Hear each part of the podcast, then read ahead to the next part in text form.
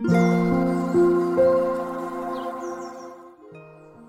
さんこんにちは、なおこです。インタビューライターがお送りするつづるラジオ。このチャンネルでは取材や執筆を通して学んだことフリーランスの暮らしやキャリアの選択についてお話ししています。今日は11月28日月曜日です。皆さんいかがお過ごしでしょうか？今日はですねあの私が最近読んでいる本ですごくあの面白い本と出会ったのでその本の紹介をしたいなと思いますで本のタイトルが「ザ・メンタルモデル」という本で、えー、天下四郎さんという方と遊佐美香子さんという方が書いている本なんですね。でまああのこの本に書かれている内容ってすごくまあ抽象度が高かったりとかすごく何て言うかうんと奥深い内容だなと思うので面白いなと感じつつも本の紹介とかここに書いてあることを説明する難易度は高いなと思いつつ、えー、このテーマで収録を今日はしてみたいなと思います。っていうのもなんだかそのあの特にあの一昨日昨日と読んでいて本当になんかそのことで頭がいっぱいになるくらい結構のめり込んで読んでしまう本なんですよね。でまあちょっと本に書かれている内容の要約というかこんなことが書かれていますよっていう紹介をしたいんですけれどもちょっとあの頑張って正しく説明できるようにしたいなと思うんですけれどもちょっと私の解釈みたいなのが入っている部分はあるかもしれないです。でまあどういうことが書いてあるかというとその何て言うんですかねあの人間はあの4つのメンタルモデルを持っているっていう風に書かれていて誰もが何かしらのメンタルモデルっていうのは持っているんですね。でそのあのその何て言うか捉え方だったりとか、えーと、それぞれのあのうちに秘めているものを少しこう読み解いていくようなそんな内容になっているんですね。で、えっとまあ、このメンタルモデルっていうのが4つに分類されていて、えっと、ざっとそのあの分類を言うと1つ目が勝ちなしモデル2つ目が愛なしモデル3つ目が一りぼっちモデルで4つ目が血管欠損モデルっていう風に分かれているんですね。まあ、誰もがその何かしらのそういった痛みを抱えているっていう風に考えられているんです。でもう少し詳しく説明をするとまあえっ、ー、とまあちょっとあの自分はどれに当てはまるかなっていうのをちょっと想像しながら考えながら聞いてもらえたらなと思うんですけれども勝ちなしモデルっていうのはこんなによってもやっぱり自分には価値がない何か価値を出さないと自分の価値は認めてもらえないっていうふうに思っている。で2つ目の愛なしっていうのはこんなにやってもやっぱり自分は愛されない自分のありのままでは愛してもらえないっていうふうに考える。で3つ目が一りぼっちモデル。所詮自分は一りぼっちだ。人が去っていく離れていく。つながりが断たれる分離の痛みを感じる。で4つ目が欠陥欠損モデル。こんなにやってもやっぱり自分はダメだ。自分には決して埋まらない決定的な欠陥がある。っていう風に考えるみたいな。いかがですかね。皆さんはこう1つ目から4つ目のどれに近いなとかあったりしますか？で私はおそらく自分では4つ目の欠陥欠損モデルじゃないかなっていうふうに思うんですよね。やっぱり自分はダメだ自分には決して埋まらない決定的な欠陥があるっていうのは割と自分にはハマるというか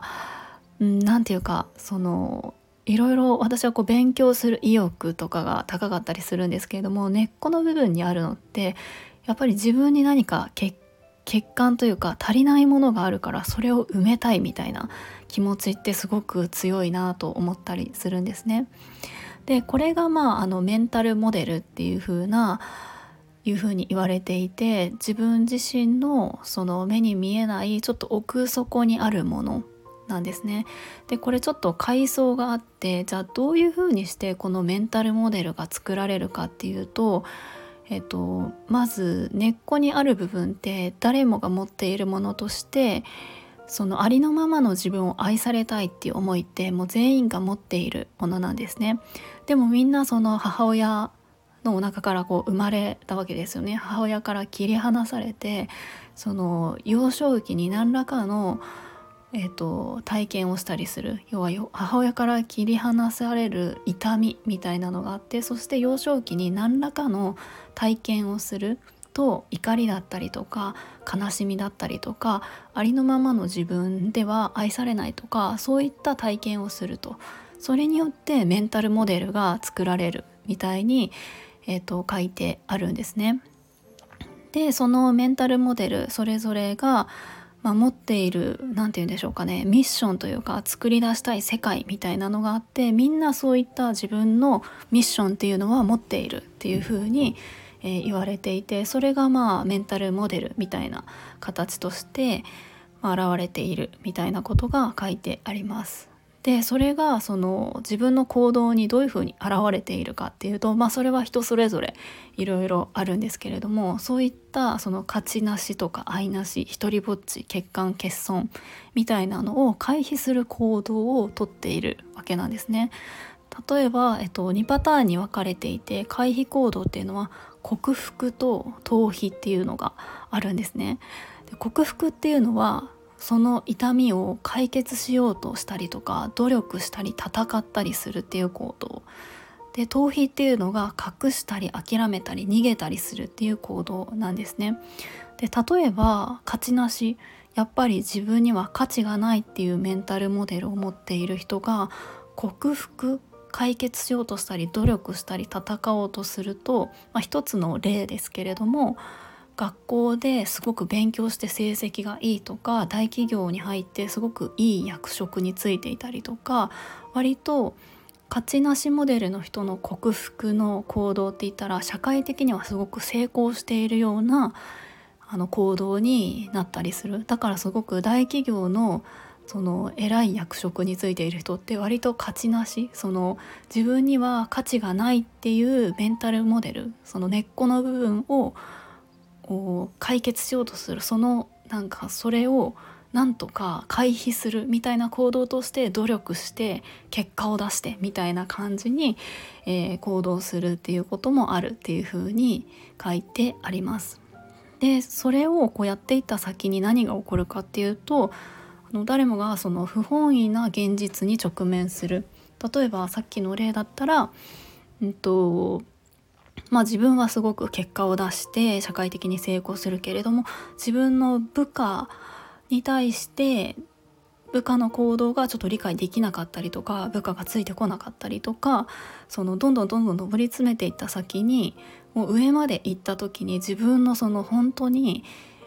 何をしたいのかっていうのが分からなくなってしまったりとかそういった痛みの再生があるっていう風にあるんですね。でまあこれ、まあ、どういう本かっていうと本当にあのそういったモデルメンタルモデルって誰もが持っていて、うんと、それは自分自身と向き合ったりとか自分にはそういったあのメンタルモデルがあるんだなとかそういった怒りや悲しみの感情があるなっていうところを、まあ、見つめるというかそういったところを自覚したりとかそれによって本当に作りたい出したい世界みたいなところをうん、作っていくというかなんか自分自身に気づいていくみたいなことにつながる本だなっていうふうに思っています。ちょっとですね私の理解が正しいかどうかわからないんですけれどもそんな風に私は受け取りました。なので何て言うんでしょうねその自分自身の身の回りに起こっている出来事とかいろんな事象ってあると思うんですけれどもそれって